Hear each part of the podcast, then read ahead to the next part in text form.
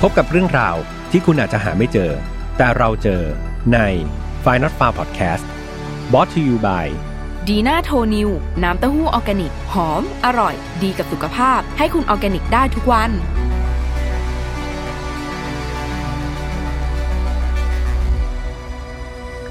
สวัสดีครับ ยินดีต้อนรับนะครับเข้าสู่ File Not Found Podcast วันนี้คุณอยู่กับผมแฮมทัชพลเช่นเคยครับ เรามากันใน episode ที่ 111 นะครับ ซึ่งพี่แฮมอัดหลังจากที่เพิ่งหายจาก การติดเชื้อโควิด -19 เลยนะครับเพิ่งหายกันมาสดๆร้อนๆก็รีบเออเอาเรื่องราวนะครับ หรือว่าคดีเนี่ยมาเล่าให้ฟังเลย แต่วันนี้วันนี้นะครับก็ต้องออกตัวไว้นิดนึงนะว่าเสียงของพี่แฮมอาจจะยังไม่สมบูรณ์ร้อยเปอร์เซ็นต์เนาะคือจริงๆพี่แฮมก็ลองทดลองอัดลงในช่องตัวเองให้เพื่อนๆลองฟังแล้วเพื่อนๆก็บอกว่าเออเสียงมันพอใช้ได้แหละก็เลย กลับมาทำ File Not Found ดีกว่าครับเผื่อเดี๋ยวรายการจะได้มีฟังต่อเนื่องเนาะเพราะว่าตอนนี้เราก็มีสลับอาทิตย์ที่แล้วก็สลับขั้นเป็นบรรยากาศของ File Not Found on-site ไป พูดถึง File Not Found on-site นะครับ ใครที่พลาดงานเนี่ย จริง ๆ เรามีของที่ระลึกนะครับ ยังจัดจำหน่ายอยู่นั่นก็คือเสื้อที่พี่แฮมใส่อยู่นั่นเองไงวันนี้ใส่สีขาวบ้างนะครับ เป็นเสื้อ f i n a l f o u l นะครับ แล้วก็ด้านหลังนี่ก็จะเป็นสกรีนคอนเซปต์ของรายการเลยเนาะก็ใครที่เป็นแฟนบันแท้นะครับ ก็สามารถที่จะสนับสนุนพวกเราได้นะครับซื้อเสื้อมีหลายขนาดยังไงเดี๋ยวให้แอดมินเพจนะครับ เขาปักหมุดแล้วกันเนาะไว้ในช่อง YouTube ไว้ในคอมเมนต์แล้วเพื่อนๆที่สนใจนะครับ ก็สามารถที่จะสั่งซื้อได้ รับรองว่าเดินไปที่ไหนนะครับ ก็จะสะดุดตานะครับเพราะว่าลายนี้ก็ค่อนข้างดูโหดดิบเถื่อนนะครับ ตามสไตล์ฝ่ายนอตฟาวเลยพี่แอมก็ใส่ออกไปข้างนอกบ่อยครับเผื่อไปเจอกันก็ทักทายกันได้เนาะเห็นผู้ชายใส่เสื้อฝ่ายนอตฟาวก็อาจจะเป็นพี่แฮมก็เป็นได้ครับ คดีในวันนี้ครับจะเป็นอีกหนึ่งคดีที่มีความน่ากลัวพอสมควรดังนั้นก็ต้องพูดเหมือนเดิมครับว่าฝ่ายนอตฟาวไม่สนับสนุนความแรงทุกประเภทครับทุกเรื่องที่ผมนำมาเราเนี่ยอยากให้ฟังไว้เป็นแนวทางในการป้องกันตัวเองนะครับเรามาถอดบทเรียนจากอดีตที่มันเลวร้ายไม่ให้เกิดกับเรา แล้วก็คนที่เรารัก ส่วนน้องๆอายุต่ำกว่า 18 ปี ตอนนี้พี่แอมอยากให้มีผู้ใหญ่มาฟังเลยเนาะอยากให้ผู้ใหญ่เนี่ยมาช่วยถอดบทเรียนครับเขามีประสบการณ์เขาอาบน้ำร้อนมาก่อนเราเขาอาจจะพลิกมุมมองอะไรบางอย่างที่เราคิดไม่ถึงเนี่ยมาถอดมาเป็นบทเรียนให้กับน้องๆได้ ดังนั้นฟังกับผู้ใหญ่ด้วยก็จะเป็นเรื่องที่ดีเลยนะครับ เอาละ ถ้าพร้อมกันแล้วเรามาเริ่มเรื่องราวในวันนี้กันเลยดีกว่าครับ เรื่องราวนี้เริ่มต้นที่ผู้หญิงคนหนึ่งครับ ที่ชื่อว่าแชนด้าเชลเลอร์ครับ โดยเธอเกิดวันที่ 6 มิถุนายนปี 1979 ในโรงพยาบาลชุมชนของเมืองพายวิวนะครับ รัฐเคนตักกี้สหรัฐอเมริกา โดยคุณพ่อของเธอเนี่ยมีชื่อว่าสตีเวนเชลเลอร์ครับ แล้วก็คุณแม่เนี่ยมีชื่อว่าแจ็คกลินเชลเลอร์ ต่อมาเนี่ย คุณพ่อคุณแม่ของคุณแชนด้าเนี่ยก็ได้หย่าร้างกันครับเสร็จแล้วตัวแชนด้าเองเนี่ยก็ต้องไปอยู่กับคุณแม่เนาะแล้วก็คุณแม่เนี่ยก็ไปมีสามีใหม่ครับ ก็เลยย้ายเมือง จากเดิมเนี่ยเขาอยู่ที่ไพน์วิลล์เนี่ยเขาก็ไปอยู่ที่หลุยส์วิลล์แทน ที่นั่นครับแชนด้าได้ไปเรียนระดับประถมศึกษาปีที่ 5 หรือว่าป .5 นะครับ แล้วก็ป .6 ด้วยที่โรงเรียนที่ชื่อว่าเซนต์พอลซึ่งเธอก็เป็นเด็กสาวที่น่ารักครับ มีพรสวรรค์ทางด้านกีฬาเนาะแล้วก็เป็นนักกิจกรรมเนี่ยแบบตัวยงเลย ไม่ว่าจะเป็นเชียร์ลีดเดอร์นะนะแล้วก็ลงแข่งพวกกีฬาพวกวอลเลย์บอลนะครับแล้วก็ซอฟต์บอลเนี่ยเรียกว่าเป็นตัวแทนของโรงเรียนเลย แต่แล้วครับแจ็คกาลีนเนี่ยคนที่เป็นคุณแม่ของน้องแชนด้าเนี่ยก็ได้หย่าร้างอีกครั้งหนึ่งคือเขาหย่ามารอบหนึ่งแล้วเนาะมาเจอสามีใหม่แล้วก็หย่าอีกรอบครับทำให้เธอเนี่ยต้องย้ายนะครับ ก็คือพาแซนด้าเนี่ยไปอยู่ อีกที่หนึ่งอีก รอบนี้เธอไปอยู่ที่นิวออบานีครับที่รัฐอินเดียนาในเดือนมิถุนายนปี 1991 การไปที่ใหม่ครั้งนี้ครับเป็นจังหวะที่ชันด้าเนี่ยจะต้องขึ้นระดับมัธยมศึกษาพอดีเนาะก็เป็นมอต้นนี่แหละ ซึ่งเธอครับก็ไปได้เรียนที่โรงเรียนที่ชื่อว่าโรงเรียนมัธยมเฮเซวูดครับซึ่งเป็นการศึกษาในช่วงแบบต้นปีการศึกษาพอดี แต่ภายหลังเนี่ยปรากฏว่าเรียนเรียนไปนะครับแชนด้าเนี่ยคนนี้ก็ต้องย้ายโรงเรียนอีกครั้งหนึ่งครับโดยเธอเนี่ยย้ายไปอยู่ที่โรงเรียนหญิงล้วนแทนเนาะที่มีชื่อว่า Our Lady of Perpetual Help School นะครับซึ่งเป็นโรงเรียนคาทอลิกในนิวอาบานีนี่แหละ แล้วก็เป็นการศึกษาในเหมือนเป็นช่วงเทอมสองนะครับเป็นช่วงเทอมไปก็คือ เทอมเทอมแรกเนี่ยไปเรียนที่โรงเรียนเดิมเนาะแล้วจบเทอมแรกเนี่ยก็มาเรียนย้ายโรงเรียนมาโรงเรียนใหม่แห่งนี้ซึ่งเป็นโรงเรียนหญิงล้วนอย่างที่พี่แฮมเล่าไป ที่โรงเรียนใหม่นี้ครับเอาจริงๆมันก็ไม่ได้สร้างปัญหาอะไรให้กับชันด้าเลย เธอก็ยังมีความโดดเด่นด้านกีฬาเหมือนเดิมคือเป็นคนมีทักษะครับ แล้วก็ฉายแสงแหละ เรียกว่าถ้าเล่นกีฬาเมื่อไหร่เนี่ยตัวเธอแบบสปอตไลท์ลงทันทีครับ เธอเองก็สมัครเป็นนักกีฬาบาสเกตบอลของโรงเรียนด้วยนะครับ แล้วก็ทำได้ดีทีเดียว ที่ใหม่นี้ครับชันด้าเนี่ยได้ไปรู้จักกับเพื่อนนักเรียนผู้หญิงคนหนึ่ง ที่มีชื่อว่าอแมนดาเฮฟลิตครับอายุ 14 ปี แต่การรู้รู้จักกันเนี่ยมันไม่ใช่เป็นการรู้จักแบบธรรมดาสากลแบบ say hi ใช่ไหมแล้วก็แบบ add friend เป็นเพื่อนกันอะไรแบบนั้นไม่ใช่อย่างนั้นครับ แต่ปรากฏว่ามันมีเหตุการณ์เหตุการณ์หนึ่งที่ทำให้ชันด้าเนี่ยกับอเมนดาเพื่อนของเขาเนี่ยทะเลาะกันครับ คือเดิมทีไม่เคยรู้จักกันนะ แต่ไม่รู้ว่าไปทำอีท่าไหนเนี่ยสองคนนี้ทะเลาะกันแบบรุนแรงเลยถึงขั้นแบบลงไม้ลงมือตบตีกันเลยนะครับ เรื่องราวนี้มันก็ไปถึงฝ่ายปกครองของโรงเรียนเนาะฝ่ายปกครองก็เลยเรียกมาแหละอาจารย์ปกครองก็เรียกสองคนนี้เข้ามาเคลียร์นะครับ แล้วก็ทำโทษโดยการกักบริเวณสองคนนี้ไว้ด้วยกัน คือตีกันใช่ไหมงั้นกักบริเวณเอาไว้ด้วยกันเลย แต่จากการทะเลาะกันอย่างรุนแรงครับ จนมาถึงบทลงโทษอย่างที่พี่แฮมว่าเนี่ย มันกลายเป็นว่าพอกักบริเวณน่ะสองคนนั้นกลับเริ่มที่จะพูดคุยกันครับ แล้วอารมณ์มันก็เป็นไงจากตอนแรกมันกดโกรธใช่ไหมครับ อารมณ์เป็นฟืนเป็นไฟเนี่ย มันก็สงบลงจากศัตรูครับก็เลยกลายเป็นเพื่อนรักกันในที่สุด และจากเพื่อนกันเนี่ยก็ค่อยๆสนิทสนมกันมากขึ้นเรื่อยๆ จนหลาย ๆ ครั้งเนี่ยหลาย ๆ คนตั้งข้อสงสัยว่าสองคนนี้ อาจจะมีความสนิทสนมมากเกินกว่าเพื่อนด้วยซ้ำนะครับ แต่เรื่องราวทั้งหมดเนี่ยพี่แฮมว่าไปมันก็ดูเหมือนไม่มีอะไรใช่ไหมครับ ก็เป็นเพื่อนสาวสองคนนะครับที่ถูกใจกัน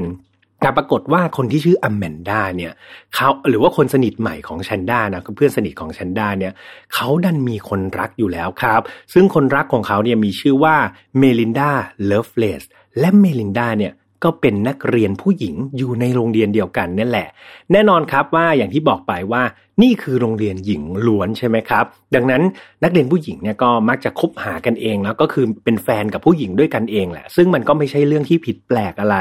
และเมลินดาคนนี้ครับ เธอไม่ใช่นักเรียนผู้หญิงธรรมดาเนาะแต่เธอเนี่ยเป็นลักษณะเป็นคนที่อารมณ์รุนแรงมากๆครับ เป็นคนเจ้าอารมณ์ แล้วก็เป็นคนที่แบบน่ากลัวมากเลย คือในโรงเรียนเนี่ยจะขึ้นชื่อเลยนะว่าเมลินดาคนเนี้ย เป็นแบบหัวโจกของโรงเรียนอะไรประมาณนี้เลยเมลินดาเลฟเลสคนนี้ครับ เป็นคนท้องถิ่นโดยเธอเกิดในเมืองนิวอาบานีแห่งนี้เลยนะครับ ที่รัฐอินเดียนาเนี่ยแหละเมื่อวันที่ 28 ตุลาคมปี 1975 คุณพ่อของเธอมีชื่อว่าแลลี่เลฟเลสครับแล้วก็คุณแม่เนี่ยมีชื่อว่ามาจอรี่เลฟเลสโดยเมลินดาคนนี้ครับมีพี่น้องด้วยกัน 3 คนเนาะรวมตัวเธอด้วย โดยทุกคนเนี่ยเป็นผู้หญิงหมดเลยครับ และเมลินดาเนี่ยก็เป็นน้องสาวคนสุดท้อง ตัว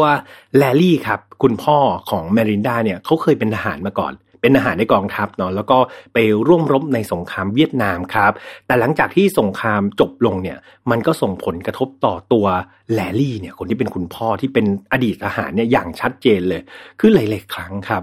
แลลี่เนี่ยเขามักจะไปขโมยนะชุดชั้นในเนี่ยของลูกสาวตัวเองมาสวมใส่ครับ แล้วก็มาแต่งหน้าแต่งตาให้ตัวเองเนี่ยเป็นผู้หญิง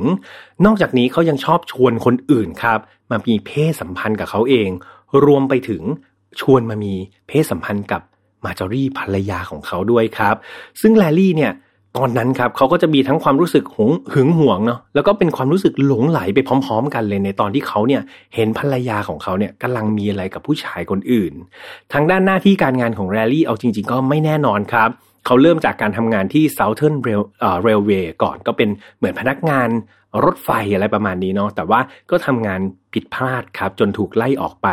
หลังจากนั้นแลลี่ก็เปลี่ยนครับไปทำงานเป็นเจ้าหน้าที่ตำรวจ แต่ก็ดันไปทำร้ายชาวแอฟริกันอเมริกันคนหนึ่งเนาะโดยแลลี่เนี่ยกล่าวหาว่า ผู้ชายคนเนี้ยไปมีชู้กับภรรยาของเขาเอง ซึ่งมันไม่เป็นความจริงนะครับ เหมือนแลลี่เนี่ยใส่ข้อหาเข้าไปเอง แล้วก็ไปซ้อมผู้ชายคนนี้ นั่นทำให้แลลี่เนี่ยโดนไล่ออกอีกครับ จากการเป็นตำรวจ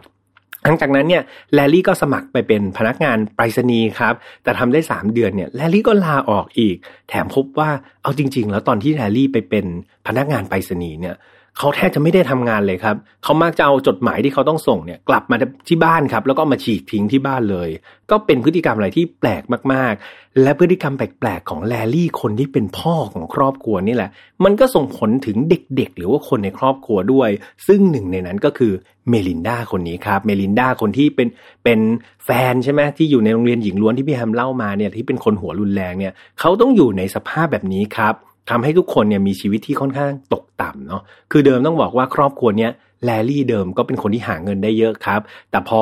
หลังจากกลับจากสงครามแล้วกลายเป็นคนแบบดูเอาแน่เอานอนไม่ได้เนี่ยทำให้รายได้เขาลดลง ความอยู่ที่แบบเคยอยู่สุขสบายเนี่ย ตอนนี้ก็กลายเป็นมีปัญหาครับ แล้วจนถึงถูกขั้นฟ้องล้มละลายเลยนะสำหรับครอบครัวนี้ ความยากจนมันยังไม่พอครับ เพราะว่าแรลลี่คนที่เป็นพ่อเนี่ยยังได้ทำร้ายลูกๆในครอบครัวของเขาด้วย ความรุนแรงมันค่อยๆ ทวีคูณมากขึ้นเรื่อยๆครับ จนครั้งหนึ่งเนี่ยคุณแม่ของเมรินดาเนี่ยก็ทนไม่ไหวนะถึงก็หยิบมีดทำครัวเนี่ยออกมาสู้เลย ออกมาปกป้องลูกๆเลย เพื่อไม่ให้แลลี่เนี่ยไปทำร้ายลูกๆของเธออีก ความเครียดต่างๆครับ ที่ฟังมาเนี่ยมันค่อยๆสะสมเนาะจนหลายๆครั้งเนี่ยมาจอรี่คนที่เป็นแม่เนี่ยถึงกับคิดสั้นครับ แล้วก็พยายามที่จะฆ่าตัวตาย เพียงแต่เธอเนี่ย ลองมาหลายครั้งแต่ว่าทำมันไม่สำเร็จนะครับ ในที่สุดแล้วมันก็ถึงจุดจุดหนึ่งครับ ทั้งคู่ก็อยู่ด้วยกันไม่ได้เนาะแล้วก็ทำการหย่าร้างกันไปในที่สุด โดยลูกๆทุกคนนะครับ ก็ไปอยู่กับมาจอรี่คนที่เป็นแม่นั่นเอง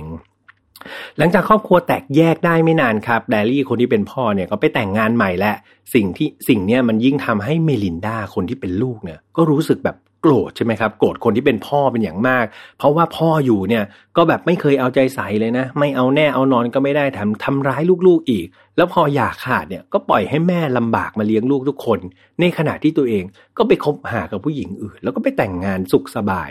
นั่นทำให้เมรินดาเนี่ยเกลียดพ่อมากๆครับ เธอรู้สึกมีอคติกับคนที่เป็นพ่อ อยู่เสมอเลย ความกดดันต่างๆครับในชีวิตของเมรินดาเนี่ยก็เลยทำให้เธอเนี่ยกลายเป็นคนที่อารมณ์รุนแรงมากๆครับแล้วก็มีพฤติกรรมที่แบบเป็นอันดพานนะเป็นหัวโจกของโรงเรียนเลย เรียกว่า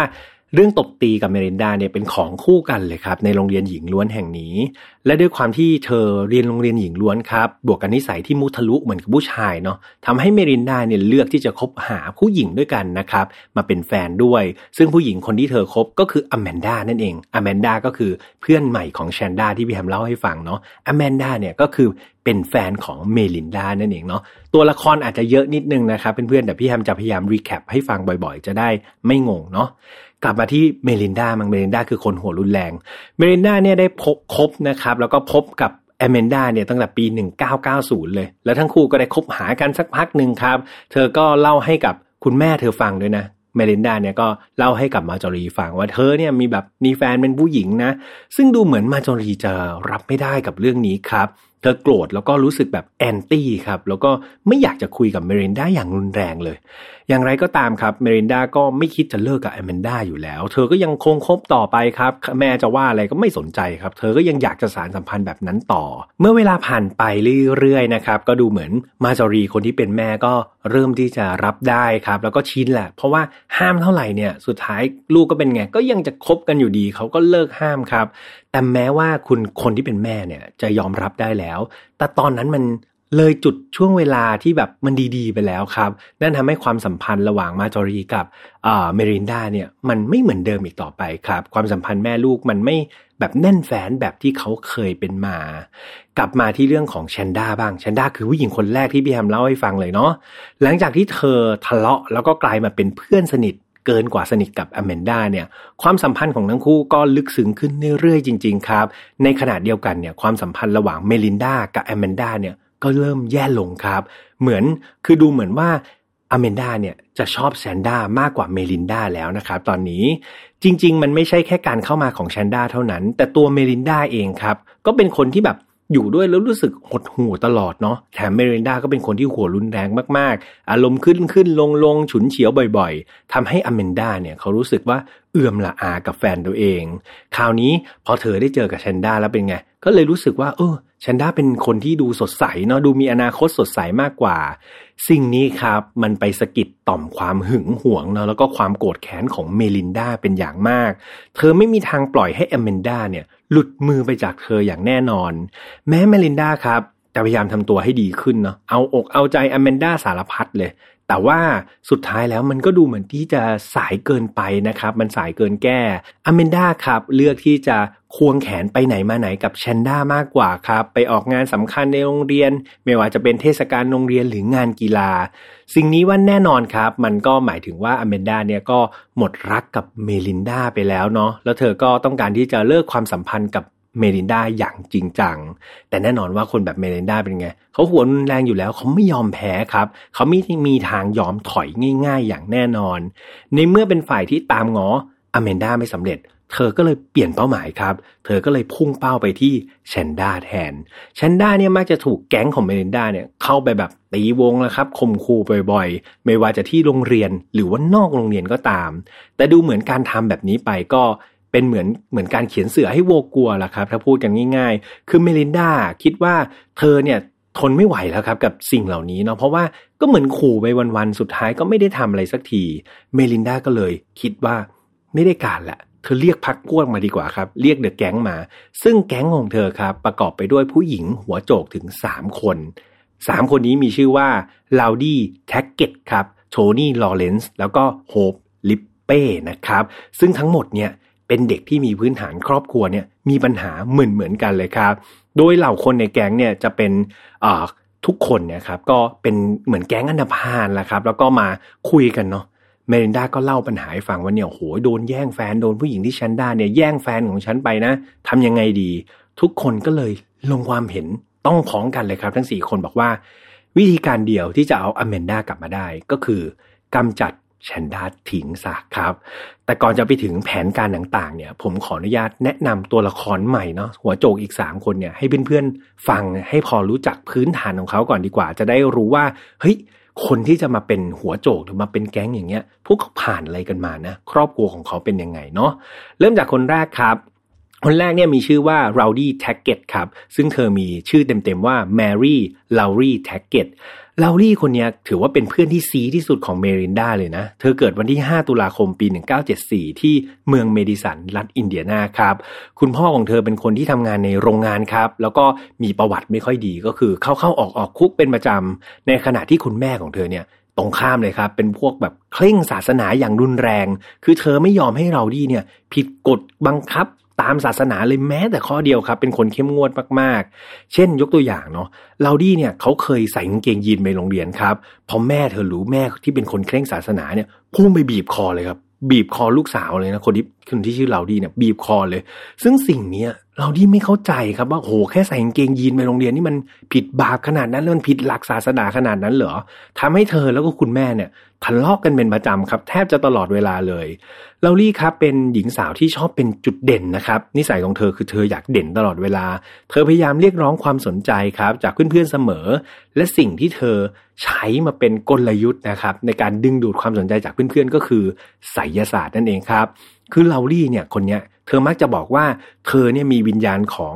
คน ไม่ใช่คนสิ ต้องเป็นแวมไพร์ตัวหนึ่งครับ ที่ชื่อว่าดีแอนนาเนี่ยสิงอยู่ในร่างเธอเนาะและหลายหลายครั้งเนี่ยเธอบอกว่าเธอเนี่ยขาดการควบคุมตัวเองครับ เพราะว่าแวมไพร์ที่ชื่อดีแอนนาเนี่ยทำการแบบเหมือนครอบงำร่างกายเธอแล้ว ดังนั้นสิ่งที่เธอแสดงออกมาเนี่ยไม่ใช่ตัวเธอนะ แต่คือแวมไพร์ที่ชื่อดีแอนนามากกว่า ในปี 1991 ครับ รารี่ก็เริ่มรู้สึกว่าตัวเองเนี่ยก็ชอบผู้หญิงเหมือนกันเนาะ เธอก็เลยไปตามจีบแล้วก็คบหากับแฟนสาวคนแรกในปีนั้นครับ แต่เมื่อครอบครัวของเรารี่รู้ก็เป็นไง โอ้โห คุณแม่เคร่งศาสนาขนาดนี้ จับเราดีเนี่ยส่งไปที่โรงพยาบาลทางจิตเวชทันทีครับ พวกเขาเนี่ยรับไม่ได้เนาะแล้วก็เชื่อว่าการที่ผู้หญิงไปชอบกับผู้หญิงเนี่ยมันเป็นอาการทางจิตครับ นี่คือสิ่งที่ครอบครัวของเราดีคิดเนาะก็ส่งไปเลย ส่งไปหาจิตแพทย์เนี่ยให้จิตแพทย์เนี่ยไปบำบัดครับ บอกว่าลูกสาวเนี่ยอารมณ์แปรปรวนอยู่ๆไปชอบผู้หญิง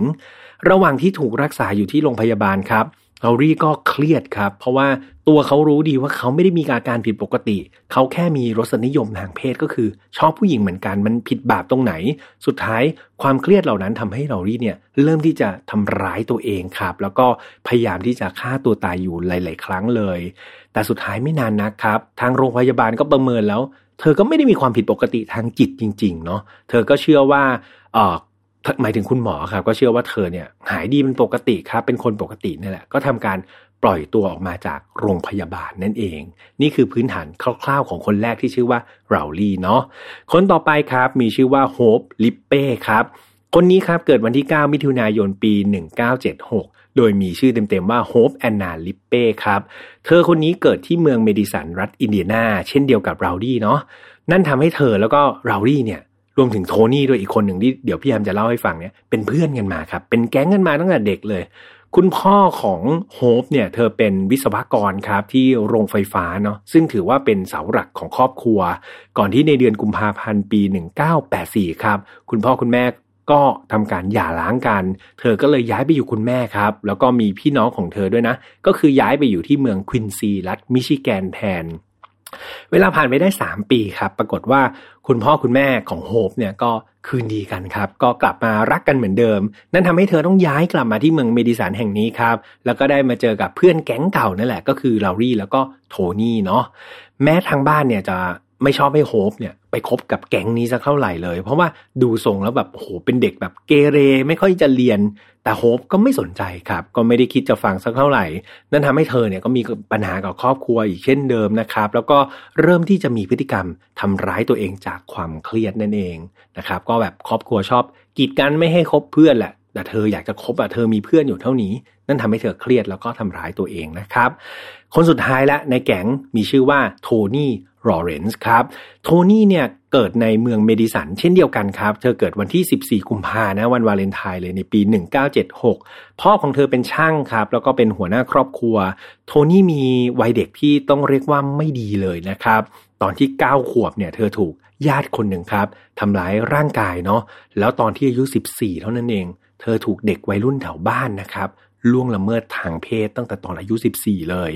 แม้ว่าตอนนั้นครับตำรวจจะดำเนินคดีเนาะออกคำสั่งเนี่ยก็คือห้ามไม่ให้เด็กวัยรุ่นเนี่ยเข้าใกล้โทนี่อีก แต่สุดท้ายกลับกลายเป็นตัวโทนี่เองนี่แหละครับ ที่คอยแอบไปหาวัยรุ่นเหล่านั้น เพื่อไปมีอะไรด้วยกัน เธอกลายเป็นคนรักสนุกครับ แล้วก็ชอบมีเพศสัมพันธ์ แล้วก็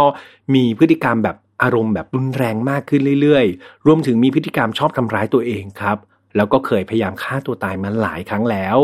แต่ทั้งหมดนี้ครับก็คือเป็นเด็กที่มีปัญหาทางด้านพื้นหลังนอกของครอบครัวมา มีความเจ็บปวดที่มันบาดลึกมา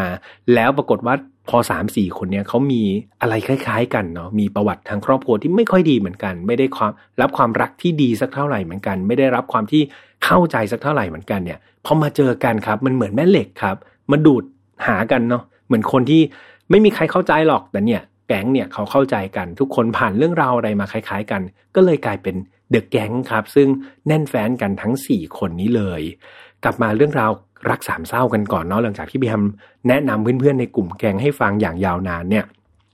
คือหลังจากที่เมลินดาครับ ชวนดาวนี่โทนี่แล้วก็โฮปเนี่ยมาวางแผนกำจัดแชนด้าเนี่ยเขาก็เลือกครับวันที่จะปฏิบัติการก็คือ คืนวันที่ 10 มกราคมปี 1992 ครับ เป็นวันลงมือ เริ่มจากทั้ง 4 คนครับ บอกกับทางบ้านว่า เดี๋ยววันนี้พวกเขาจะไปนอนค้างบ้านเพื่อนนะ ไม่ได้กลับบ้าน หลังจากนั้นทุกคนนะครับก็ทำการแบบขึ้นรถไปนะครับตะเวนขับรถไปรับแต่ละคนจนครบ 4 คนเนาะแล้วก็ออกจากบ้านด้วยกัน โดยเมลินดาเนี่ย ทำการพกมีดไปด้วยครับ เป็นมีดทำครัวขนาดใหญ่เลยใส่ไว้ในกระเป๋าเสื้อ โดยพวกเธอวางแผนว่าเนี่ยเดี๋ยวจะไปลักพาตัวแชนด้านะ แล้วหลังจากนั้นจะใช้มีดเนี่ยข่มขู่เธอครับ บอกว่าห้ามยุ่งกับอเมนด้าอีก โดยทุกคนในรถครับก็แบบพร้อมและแผนการก็คือเดี๋ยวตั้งใจแล้วเดี๋ยวจะไปหลอกอเมนด้าอะไรมา แล้วก็ใช้มีดขู่ พวกเขาก็เลยขับไปที่บ้านของแชนด้าครับ โดยมีคนที่ชื่อโฮปกับโทนี่เนี่ยไปเป็นเหมือนนกต่อนะไปเป็นหลอกแชนด้ามาที่รถ โดยหลอกว่า อแมนดาแฟนคนที่เธอคบหาเนี่ย เป็นคนส่งตัวเนี่ยโฮปกับโทเนี่ยมารับแชนด้าไปที่บ้านล้างแห่งหนึ่งนะ ซึ่งบ้านล้างแห่งนั้นเนี่ยมีชื่อว่าปราสาทแม่มดครับคือเอาจริง ๆ ตอนนั้นเนี่ยแชนด้าไม่รู้จักโฮปกับโทนี่เนาะแต่ว่าเห็นว่าพวกเนี้ยอ้างชื่ออแมนดาไงคืออแมนดาก็คือแฟนตัวเองนะก็เลยหลงเชื่อง่าย ๆ ครับ แต่บังเอิญว่าตอนนั้นเนี่ยชันด้าเขาอยู่กับคุณพ่อคุณแม่เนาะแล้วก็คุณพ่อคุณแม่เนี่ยยังไม่นอน เธอก็เลยบอกว่าเฮ้ยเธอออกไปตอนนี้ไม่ได้นะเดี๋ยวให้โฮปกับโทนี่เนี่ยมาหาเธออีกครั้งหนึ่งตอนหลังเที่ยงคืนนะครับ นี่คือสิ่งที่ทางเอ่อชันด้าบอก อย่างไรก็ตามครับโฮปกับโทนี่ก็เป็นไงก็รับชันด้าออกไปไม่ได้ใช่ไหมก็ต้องยอมกลับไปที่รถครับ แต่ว่าพอทั้งคู่กลับไปที่รถแล้วก็เล่าเรื่องราวต่างๆ ให้เมลินดาฟังเนี่ยโอ้โหเมลินดาโกรธสิครับ ด่าแบบเฮ้ยทำไมโง่ขนาดนี้ทำไมถึงไปเชื่อแชนด้าได้เนี่ย เอาแชนด้ามาไม่ได้แล้วบอกให้ไปรับอีกทีเที่ยงคืนมันคงจะมาเนาะก็แบบโอ้โหเมลินดาก็ด่าเพื่อนใหญ่เลยครับ อย่างไรก็ตามครับ สุดท้ายก็ออกมาแล้วก็ทำได้อย่างเดียวก็คือต้องรอครับรอหลังเที่ยงคืนแล้วก็กลับไปใหม่อีกครั้งหนึ่ง ระหว่างที่รอนั้นครับ ทั้ง 4 คนก็ไปดูคอนเสิร์ตกัน ก่อนที่พวกเขาจะขับรถไปที่สวนสาธารณะแห่งหนึ่ง และบังเอิญไปเจอเด็กหนุ่มแถวนั้นครับ ก็เลยชักชวนมามีเพศสัมพันธ์ด้วยกันนะครับ ในรถ เวลาผ่านไปจนกระทั่งเที่ยงคืนตามเวลานัดแล้วเนี่ย พวกเธอก็ตัดสินใจไปรับตัวแชนด้าที่บ้านครับ เวลาผ่านไปจนกระทั่งเที่ยงคืนนะครับ ตามนัดเนี่ย พวกเธอก็ตัดสินใจกลับไปรับตัวเชนด้าที่บ้านครับโฮปแล้วก็เลาลี่ครับ รับหน้าที่เดินไปรับเชนด้าครับคราวนี้ในขณะที่เมลินดาเนี่ยคนที่แบบเตรียมมีดไว้เนี่ยแอบซ่อนตัวครับ อยู่ในผ้าห่มที่เบาะหลังเนาะแล้วก็ไม่น่าเชื่อครับว่าเชนด้าไม่ได้โกหกครับ เธอรอจริงๆนะเธอรอกลุ่มแก๊งนี้มารับเธอไปจริง ๆ เมื่อเชนด้าครับ เดินหลงกลตามมาที่รถเรียบร้อยแล้วเนี่ย เมลินดาก็ได้จังหวะใช่ไหมที่แอบอยู่เนี่ย ก็ลุกออกมาจากผ้าห่มครับ แล้วก็เอามีดเนี่ยไปจี้ที่คอของเชนด้าเมลินดาก็เล่าให้หมดเลยครับ บอกว่าเนี่ยทั้งหมดเนี่ยคือแผนการนะเนี่ยแล้วก็เธอเนี่ยจะนำตัวแชนด้าเนี่ยไปที่ปราสาทแม่มดซึ่งเป็นบ้านร้างนะครับตั้งอยู่ทางเนินเขาที่ไม่ไกลมากนัก ซึ่งเอาปราสาทแม่มดที่ว่ามาเนี่ยจริงๆมันเป็นสถานที่ยอดฮิตของวัยรุ่นในตอนนั้นครับ คือพวกเขาเชื่อว่าเจ้าของเนี่ยของปราสาทแห่งนี้เป็นแม่มดเก้าคน แล้วก็ถูกชาวบ้านเนี่ยเหมือนแบบจับได้นะแล้วก็เอาไปเผา ดังนั้นใครที่อยากจะไปลองของครับ ก็มักจะไปที่สถานที่แห่งนั้นเสมอ เมื่อพวกเธอครับขับรถไปที่ปราสาทแม่มดเนี่ย พวกเขาก็จับแชนด้าเนี่ย มัดมือกับมัดขาไว้ครับ คือตอนนั้นเนี่ยแชนด้ารู้สึกกลัวมากเลยนะ เธอกลัวสุดขีดเลยครับ แล้วก็เธอเนี่ยเริ่มที่จะร้องไห้ขอชีวิต ในตอนนั้นเธอคิดว่าเสียงร้องของแชนด้าเนี่ยอาจจะเริ่มดังครับ คือแก๊งเนี่ยเริ่มคิดว่าเฮ้ยถ้าปล่อยให้แชนด้าร้องไปแบบเนี้ยเสียงอาจจะดังแล้วเดี๋ยวมีคนได้ยินเนาะก็แบบพวกเขาก็อาจจะมาช่วยแซนด้าได้ใช่ไหมก็เลยตัดสินใจครับ พวกเด็กแก๊งก็เลยตัดสินใจว่าเฮ้ยอย่างนั้นปราสาทแม่มดไม่เหมาะละ เปลี่ยนสถานที่ใหม่ลาลี่ครับก็เลยลากแซนด้าเนี่ยกลับขึ้นไปบนรถอีกครั้งหนึ่ง แล้วคราวนี้เปลี่ยนสถานที่ไปเป็นถนนสายเปลี่ยวในเมืองเมดิสันแห่งหนึ่งครับ ซึ่งเอาจริง ๆ มันใกล้ๆกับบ้านของพ่อลาลี่เลยเนาะเมื่อไปถึงที่หมายใหม่นี้ครับเมลินดากับลาลี่เนี่ยก็ลากตัวแซนด้าเนี่ยลงมาจากรถ ก่อนที่เมลินดาเนี่ยจะสั่งให้แซนด้าเนี่ยถอดเสื้อผ้าออกให้หมดเลย เอาให้เหลือแค่ตัวเปลือยเปล่าเท่านั้น คือต้องเล่าให้เพื่อนฟังครับ ว่าตอนนั้นเนี่ยอากาศมันหนาวมากๆครับ มันหนาวถึงขนาดที่คนที่ชื่อโฮปกับโทนี่เนี่ยที่เป็นเด็กแก๊งเนี่ยขอไปหลบรถครับ บอกว่าเฮ้ยขอหลบอยู่ในรถได้ไหมออกไปข้างนอกไม่ได้เลยมันหนาวมากจริง ๆ แต่ในขณะที่เมลินดากับเลาลี่เนี่ยบังคับให้แซนด้าเนี่ยแก้ผ้าครับอยู่กลางอากาศหนาว แล้วตัวเองก็หัวเราะกันอย่างสนุกสนานกับความทรมานของแชนด้าเลาลี่ทำหน้าที่จับตัวแชนด้าไว้นิ่งๆครับ แล้วเมลินดาเนี่ยคู่กรณีเนี่ยก็เขาไปตบตบตบแบบตบหน้าแชนด้าแบบนับครั้งไม่ถ้วนเลยแชนด้านี่ร้องไห้ครับ เธอทั้งกลัวแล้วเธอก็ทั้งเจ็บด้วย เธอรับปากครับ เธอบอกว่าเนี่ยต่อไปเธอจะไม่ยุ่งกับเมนดาแล้วนะ เธอจะเลิกกับอเมนดาแบบเลิกขาดเลย แบบยอมทุกอย่างเลยช่วยปล่อยเธอกลับไปเถอะ แต่ดูเหมือนเมลินดาก็ไม่ยอมครับ เมลินดานี่เข้าไปต่อยเขาที่ท้องของแซนด้าอย่างสุดกำลังจนกระทั่งเธอเนี่ยซุดลงไปที่พื้นเลย หลังจากนั้นก็จิกหัวขึ้นมาครับ แล้วก็มาตีเข่าครับ เอาหน้าของแซนด้าเนี่ยมาตีกับเข่าของเธอแบบตีซ้ำตีซ้ำอยู่อย่างนั้น จนกระทั่งแซนด้านี่เลือดกลบปากไปหมดเลย ความเลวร้ายมันยังไม่จบครับ ดูเหมือนเมลินดาตอนนี้เธอคลั่งแล้วเนาะ จากเดิมที่จะเอาแค่มีดขู่เนี่ยเธอคลั่งเธอแบบได้ซ้อมคนแล้วเธอรู้สึกเธอบ้าคลั่งมากครับ บ้าเลือดมากๆ เรียกว่าไม่มีอะไรเอาอยู่แล้วครับ เธอได้นำมีดเนี่ยมีดเดิมที่จะใช้ขู่เนี่ย แต่ตอนนั้นเธอกลับใช้มีดนั้น ปาดคอแชนด้าเลยครับ อยู่ๆก็เดินเข้าไปปาดคอเลย เพียงแต่โชคมันโชคดีมากครับ ที่มีดอันนั้นที่เตรียมมาเนี่ย มันเป็นมีดที่ทื่อครับ เป็นมีดไม่คม ก็เลยเฉือนไม่เข้าเนื้อครับ เหมือนปาดคอไปแล้วปรากฏว่ามีดเนี่ยมันไม่เฉือนเข้าเนื้อ เมลินดาก็เลยตะโกนเรียกโฮปกับโทนี่ครับที่แบบอยู่ในรถเนี่ยบอกว่ามาช่วยจับแขนจับขาไว้หน่อย มาช่วยล็อกไว้หน่อยเพราะว่าแซนด้าเนี่ยดิ้นมากเหลือเกิน รอบนี้ครับเมลินดาได้เอามีดทื่อๆอันเดิมเนี่ยกดไปที่คอของแซนด้าครับแล้วพยายามใช้เท้าเนี่ยกระทืบครับกระทืบมีดเพื่อให้เพื่อให้มีดเนี่ยมันเฉือนเข้าไปในคอให้ได้มากที่สุดเท่าที่จะทำได้ คือพูดถึงตรงนี้แล้วพี่ยามเสียวคอมากๆเลยนะครับ คือมืดมีดเนี่ยมันทื่อจริง ๆ ครับ มันไม่สามารถที่เฉือนเข้าไปในคอได้จริง ๆ เนาะ แต่ว่าเมลินดาเนี่ยบ้าคลั่งครับ แบบบ้าเลือดมาก พยายามจะเฉือนเข้าไปให้ได้ แต่เฉือนยังไงก็ไม่ได้ เอาเท้ากระทืบแล้วก็ไม่ลงสักทีครับ เธอก็เลยเปลี่ยนใจครับ เอามีดอันนั้น เฉือนคอไม่เข้าใช่ไหม อย่างนั้นทิ่มลงไปที่หน้าอกเลย ปรากฏว่าเมลินดาครับเอามีดอันนั้นทิ่มไปที่หน้าอกของแชนด้าและคราวนี้ มันแทงเข้าจริงๆครับเพื่อนๆ แต่ว่ามันแทงเข้าไปได้ไม่ลึกมากครับ บาดแผลมันไม่รุนแรงพอให้แชนด้าเนี่ยเสียชีวิต ไม่ทันไรครับ เหล่าลี่คนที่อยู่ในแก๊งเนี่ยก็ไปที่รถครับเพื่อเอาเชือกอันหนึ่งมาทำการรัดคอชันด้าครับ โดยมีเมลินดาเนี่ยจับขาเธอไว้ไม่ให้เธอดิ้นเราดีครับทำการรัดคอชันด้าแบบให้แรงครับ รัดแรงขึ้นเรื่อยๆ จนกระทั่งสุดท้ายร่างของชันด้าก็ นิ่งลงครับ ทุกคนก็เลยช่วยกันนำร่างของชันด้าเนี่ยไปใส่ไว้ที่ท้ายรถเนาะแล้วก็ขับตรงไปที่บ้านของเราลี่ครับ เมื่อไปถึงบ้านของเราลี่เนี่ยเพื่อนๆทุกคนก็ขึ้นไปที่ห้องนอนครับไปดื่มน้ำทำความสะอาดร่างกายตัวเองแต่แล้วเนี่ยพวกเขาก็ปรากฏว่าเขาได้ยินเสียงแว่วๆดังมาจากรถครับ นั่นก็คือเสียงของแชนด้านั่นเองแชนด้ายังไม่ตายครับ เธอกรีดร้องขอชีวิตเนาะซึ่งมันดังมาจากท้ายรถ ตอนนั้นเองครับ เราดีเนี่ยโห โมโหมากครับ ก็เลยวิ่งไปหยิบมีดทำครัวในบ้านตัวเองเนี่ย ตรงไปที่รถก่อนที่จะเปิดฝากระโปรงท้ายรถครับ แล้วก็ใช้มีดเล่มนั้น แทงครับ เข้าไปที่แซนด้าแบบนับครั้งไม่ถ้วนเลย จนกระทั่งตัวของแซนด้าเนี่ยโซกไปด้วยเลือดครับเรารีครับ หลังจากที่แทงเซนด้าแล้วเนี่ย เธอก็เดินกลับไปบอกเพื่อนๆในกลุ่มนะบอกทุกคนว่าเฮ้ยเนี่ยพวกเราอะมาไกลเกินกว่าที่จะถอยได้แล้วนะ เราจำเป็นจะต้องกำจัดแซนด้า ทิ้งซะครับ ตอนนี้โฮปกับโทนี่นะสองคนในแก๊งเนี่ยขอปฏิเสธครับ ขอที่จะไม่ร่วมมือด้วย เพราะว่าทั้งสองคนเนี่ยกลัวแล้วนะครับ ตอนนี้กลัวเป็นอย่างมากเรารี่ครับก็เลยขับรถไปกับเมลินดาสองคนพอ ระหว่างที่ขับรถอยู่เนี่ยทั้งคู่ก็ได้ยินเสียงแซนด้าที่อยู่ท้ายกระโปรงรถครับ ร้องไห้แบบขอชีวิตอยู่ตลอดเวลา ซึ่งมันทำให้ลอรี่เนี่ยรู้สึกแบบโมโหครับ รู้สึกลาคาญมากๆ เธอก็เลย หยุดรถครับ แล้วก็เปิดกระโปรงท้ายรถซึ่งแซนด้านอนอยู่ในนั้นเนาะในตอนนั้นแซนด้าได้ลุกพรวดขึ้นมาครับ ตัวนี้ท่วมด้วยเลือดเลย แต่ดูเธอแบบไม่มีสติสัมปชัญญะแล้วครับ ตอนนั้นตาเหม่อลอยแล้วก็พูดไม่เป็นคำแล้ว สิ่งนี้มันรบกวนจิตใจของเรารี่เป็นอย่างมากครับ เธอก็เลยไปหยิบเหล็กเนาะเหล็กในรถที่ใช้ถอดล้อรถอะครับเพื่อน หยิบเหล็กอันนั้นออกมาฟาดครับ ตีกระหน่ำไปที่ชันด้าเนี่ยหลายต่อหลายครั้งคือตีตีตีตีตีไม่คิดชีวิตเลยครับ จนกระทั่งชันด้าเนี่ยนิ่งลงไปอีกครั้งหนึ่ง จากนั้นครับเราลี่ก็ขับรถไปเรื่อยๆ จนถึงถนนที่มันไร้ผู้คน เธอก็จอดรถครับ แล้วก็เปิดกระโปรงท้ายรถ รอบนี้แซนด้าครับ ยังคงมีชีวิตอยู่ครับเพื่อนๆ แต่หายใจแบบรวยรินมากๆ แล้วก็เลือดเนี่ยท่วมตัวไปหมด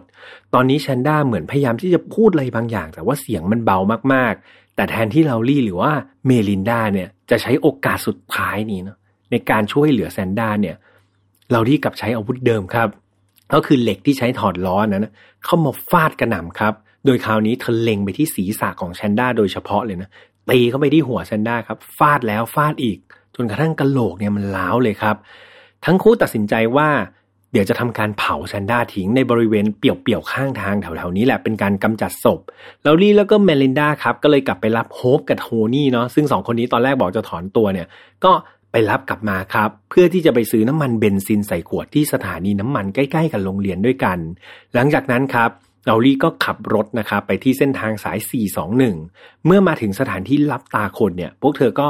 ลากล่างของแซนด้าครับ ที่ตอนเนี้ย ถูกมัดคุมด้วยผ้าไว้เนาะซึ่งตอนนั้นเนี่ยเอาจริง ๆ แล้วแซนด้าครับเหมือนยังมีสัญญาณชีพอยู่นะครับ ก็คือดูเธอยังไม่ได้แบบเสียชีวิตไปสักทันที แต่ตอนนี้คือไม่มีใครสนใจแล้วครับ พวกนั้นก็ทำการเทน้ำมันนะครับ แล้วก็ราดล่างของแซนด้าเลยครับ ท่วมไปด้วยน้ำมัน ก่อนที่เลาลี่ครับ คนเดิมเนี่ยจะเป็นคนจุดไฟเผาศพนะครับของแซนด้าแล้วก็ทิ้งร่างของแซนด้าไว้ในกองเพลิง ทุกคนก็ขับรถหนีออกมาครับ เมื่อเสร็จสิ้นภารกิจครับ ทั้ง 4 คนก็แวะไปกินอาหารเช้าด้วยกันที่ร้านแมคโดนัลล์ครับ เหมือนไม่มีอะไรเกิดขึ้นเลย แถมพูดคุยกันเรื่องแซนด้าไปหัวเราะไปราวกับเรื่องราวนี้มันเป็นเรื่องตลกเรื่องหนึ่งเท่านั้นเอง พอกินข้าวเสร็จครับเอาลี่ก็ขอกลับบ้านเพื่อมาทำความสะอาดรถนะครับ เพราะว่ารถเนี่ยเปื้อนไปด้วยเลือดของแซนด้าไปหมดแล้ว แล้วทุกคนก็กลับไปใช้ชีวิต ตามปกติต่อไปครับ กลับมาที่ทางบ้านของแชนด้าบ้าง คือพวกเขาเนี่ยพบว่าลูกสาวเนี่ยหายตัวไปอย่างลึกลับถูกไหมครับ เขาก็เลยพยายามที่จะเรียกเพื่อนบ้านครับแล้วก็เพื่อนๆของเขาเนี่ยช่วยกันออกตามหา แต่ปรากฏว่าหาเท่าไหร่เนี่ยก็หาไม่เจอ ก็เลยไปทำการแจ้งความคนหายกับเจ้าหน้าที่ตำรวจครับ เวลาผ่านไปจนกระทั่งวันที่ 11 มกราคมครับปี 1992 เนี่ย ปรากฏว่าได้มีพี่น้องคู่หนึ่งครับ ออกไปในป่านะ เข้าไปในป่าแล้วก็ไปล่านกกระสา จู่ๆ เนี่ย หางตาพวกเขาก็ไปสะดุดกับวัตถุประหลาดประหลาดอันหนึ่งที่ทุ่งรกร้างนะครับ ซึ่งบริเวณนั้นมันก็จะไร้ผู้คนไม่ค่อยมีคนไปแหละ ตอนแรกทั้งคู่ก็คิดว่า เอ้ยมันน่าจะเป็นหุ่นไล่กามั้งก็เห็นไปตั้งอยู่ตรงนั้น หรือไม่ก็เป็นตุ๊กตายางอะไรสักอย่างหนึ่งที่อาจจะคนอาจจะมาเผาทำลายทิ้งครับ แต่ทั้งสองคนก็รู้สึกสงสัยนะก็เลยอยากไปดูใกล้ๆครับ แต่ปรากฏว่าเมื่อไปดูใกล้ๆแล้ว สิ่งนั้นมันไม่ใช่หุ่นไล่กาหรือว่าตุ๊กตายางครับ แต่มันคือร่างของมนุษย์ที่ถูกเผาไหม้จนเกลี่ยมครับ ซึ่งดูจากตาเปล่าก็พอที่จะเห็นสภาพศพนะครับ ซึ่งถูกทำร้ายมาอย่าง น่ากลัวมากๆ ทั้งคู่ก็เลยรีบโทรศัพท์นะครับ แจ้งเจ้าหน้าที่ตำรวจทันที เจ้าหน้าที่มาถึงก็ทำการเหมือนเก็บหลักฐานต่างๆครับ แล้วก็นำศพเนี่ยไปทำการตรวจสอบชนสูตร ซึ่งผลการชนสูตรอย่างละเอียดเนี่ยก็พบว่าศพนี้เป็นผู้หญิงครับ อยู่ในสภาพเปลือยเปล่า แล้วก็มีร่องรอยของการถูกทำร้ายทางทวารหนัก แล้วก็อวัยวะเพศอย่างรุนแรงครับ ที่หน้าอกเนี่ยมีร่องรอยการถูกแทงหลายแผลเลย แล้วก็ร่างกายเนี่ยถูกเผาอ่าถูกเผานะครับ ไม่เกลี่ยมหลายจุด แน่นอนว่าเจ้าหน้าที่ตำรวจครับ เชื่อว่านี่คือคดีฆาตกรรมสะเทือนขวัญแน่ ๆ และคนที่โหดเยี่ยมพอนะครับ ที่จะทำเรื่องราวเหล่านี้ก็น่าจะเป็นพวกพ่อขายาเสพติดครับ หรือไม่ก็เป็นพวกมาเฟีย พวกกลุ่มคนมีอิทธิพลที่อยู่นอกพื้นที่มากกว่า เพราะจริง ๆ ในชนบทแบบนี้ครับ มันไม่ค่อยจะมีคดีฆาตกรรมที่โหดร้ายแบบนี้เกิดขึ้น แต่แล้วครับ ในขณะที่พวกเขากำลังสืบคดีไปแบบเรื่อยๆเนาะแต่ว่าคดีมันก็ดูไม่คืบหน้าเท่าไหร่ แต่แล้วครับในขณะที่คดีมันก็ดำเนินการสืบสวนไปเรื่อยๆครับแต่ดูคดีมันก็ไม่ค่อยจะไปไหนเนี่ย ได้มีเด็กสาวคนหนึ่งเนาะมาที่สำนักงานตำรวจเจฟเฟอร์สัน พร้อมกับคุณพ่อคุณแม่ของเธอ เด็กหญิงคนนี้ครับได้แนะนำว่าตัวเธอเนี่ยมีชื่อว่าโทนี่รอเรนส์ครับ และเธอได้บอกกับตำรวจว่า เธอเนี่ยรู้เรื่องราวทั้งหมดเลยนะ เกี่ยวกับคดีฆาตกรรมนี้ รู้ดีแบบรู้มากๆเลยแหละ ใช่ครับโทนี่ลอเรนซ์ก็คือหนึ่งในแก๊งสาวครับ ที่ทำการสังหารแชนดานั่นเอง เธอและโฮปครับ เรียกว่าสติแตกกับเพื่อนๆ พวกเธอไม่คิดว่ามันจะบานปลายขนาดนี้จากแค่ขู่เนี่ย ตอนแรกจะเอามีดไปขู่ไม่ใช่หรอ กลายเป็นฆ่าคนครับ แล้วก็ฆ่าอย่างโหดร้ายมากๆ โทนี่ครับหนึ่งในแก๊งเธอทนไม่ไหวครับ เธอก็เลยเล่าเรื่องราวนี้ให้กับคุณพ่อคุณแม่ฟัง แล้วพอคุณพ่อคุณแม่ฟังก็เลยนำตัวของโทนี่ครับมามอบตัวให้ตำรวจ แล้วก็ทำการเล่าเรื่องราวต่างๆ ให้กับตำรวจฟังคำรับสารภาพนี้ครับทำให้ ง่ายดายครับ คดีก็ถูกปิดได้เลยเรารีถูกเจ้าหน้าที่ตำรวจจับกลุ่มทันทีในวันที่ 12 มกราคมครับ และสมาชิกคนอื่นๆ ก็ถูกจับตามตามกันมาเนาะคดีนี้เรียกว่าถูกพูดถึงเป็นอย่างมากครับ เนื่องจากมันเป็นพฤติกรรมที่โหดเหี้ยมเกินกว่าที่มนุษย์จะทำด้วยกัน และที่สำคัญพอเฉลยออกมา มันเป็นการกระทำของเด็กสาววัยรุ่นครับ และสาเหตุมันมาจากความหึงหวงเท่านั้นเอง ทั้ง 4 คนได้รับการพิจารณาคดีแบบผู้ใหญ่นะครับแต่ทั้งหมดเนี่ยก็ เจรจาขอต่อรองนะครับ ขอรับสารภาพเพื่อลดโทษเนี่ยไม่ให้ตัวเองเนี่ยถูกประหารชีวิต ในที่สุดครับศาลก็ได้มีคำตัดสินออกมาครับว่าเมรินดาลาลี่แล้วก็โฮปก็คือ 3 คนที่ไม่ได้มามอบตัวเหมือนโทนี่เนี่ยถูกตัดสินจำคุกเท่ากันครับก็คือ 60 ปี แต่ว่าโฮปคนที่ตอนแรกเนี่ยจะถอนตัวเนี่ยก็มีโทษที่เบากว่าทุกคนหน่อยก็คืออีก 10 ปีข้างหน้าเธอมีสิทธิ์ที่จะขออุทธรณ์ครับ แล้วก็สามารถที่จะ แบบเหมือนออกมาใช้ชีวิตได้แบบปกติเนาะแต่ว่าติดทันบนไว้ โดยทั้ง 3 คนครับถูกย้ายไปจำคุกนะครับในเรือนจำหญิงในอินเดียนาครับในขณะที่คนที่ชื่อโทนี่ก็คือคนที่มามอบตัวเนี่ยถูกตัดสินจำคุก 20 ปีครับ ก่อนที่สุดท้ายเธอจะได้รับการลดหย่อนโทษ เพราะว่าเป็นนักโทษชั้นดีครับ แล้วก็ถูกปล่อยตัวมาในปี 2000 ก็คือพูดง่ายๆโทนี่เนี่ยจำคุกจริงๆเนี่ยจาก 20 ปีเนี่ยจำคุกจริงเพียงแค่ 8 ปีเท่านั้น ต่อมาในปี 2006 ครับ โฮปนะจำโฮปได้ก็ถูกปล่อยตัวนะครับ ก็คือจาก 60 ปีเนี่ย ปรากฏว่าเธอติดจริงแค่ 14 ปีครับ ตามมาด้วยปี 2018เหลาลี่นะครับเหลาลี่ก็คืออีกคนนึงที่โหดร้ายมากๆ ก็ได้รับการปล่อยตัวเหมือนกันครับ จาก 60 ปีติดจริงแค่ 26 ปี และสุดท้ายครับปี 2019 ที่ผ่านมาเมลินดาครับ คู่กรณีได้รับการปล่อยตัวแล้วนะครับ เท่ากับติดจริง 27 ปีครับ จากทั้งหมด 60 ปี แน่นอนว่าการปล่อยตัวก่อนเวลานะครับจากโทษจริง ๆ ที่ควรจะได้รับต้อง 60 ปีเนี่ยมันสร้างความไม่พอใจต่อประชาชนมากๆครับ คนที่รับรู้เรื่องราวของคดีนี้นี่แบบโหโกรธแค้นเป็นอย่างมากครับ พวกเขาคิดว่ามันไม่เหมาะสมมากๆเลย ที่จะปล่อยบุคคลอันตรายเหล่านี้ออกมาในสังคมนะครับ โดยที่พวกเขาเนี่ยรับโทษยังไม่ถึงครึ่งหนึ่งด้วยซ้ำซึ่งมันเบามากๆนะครับ ถ้าเทียบกับการกระทำที่โหดร้ายเนาะ และนี่ก็คือเรื่องราวทั้งหมดนะครับของคดีนี้ซึ่งเป็นหนึ่งในคดีที่โหดร้ายที่สุดนะครับ พี่ฮัมอาจจะตัดเขาเรียกว่าขั้นตอนบางอย่างทิ้งไปด้วยซ้ำเพราะว่ามันโหดร้ายมากๆ รวมถึงรูปภาพต่างๆนะครับ ก็ถ้าไม่จำเป็นก็ไม่ต้องไปหามันนะครับ เพราะว่าเป็นรูปภาพที่น่ากลัวมากๆเลย คดีนี้ครับ อย่างที่บอกไปว่า เป็นอีกหนึ่งคดีที่พี่แฮมมาเล่าให้ฟังหลังจากหายเป็นโควิดนะครับ ดังนั้นเสียงอาจจะค่อนข้างดรอปไปนิดนึง แล้วก็มีการตัดต่อที่เยอะขึ้นนิดนึง รวมถึงชื่อของคนในเรื่องราวเนี่ยคล้าย ๆ กันเนาะตอนแรกหวั่นใจมากเลยครับทำสคริปต์มาแล้วก็โอ้ยเพื่อนๆจะงงไหม ถ้าเกิดงงยังไงนะครับ พี่แฮมต้องขอโทษนะครับ แล้วก็ขออภัยมากๆเลย แต่พี่แฮมเนี่ย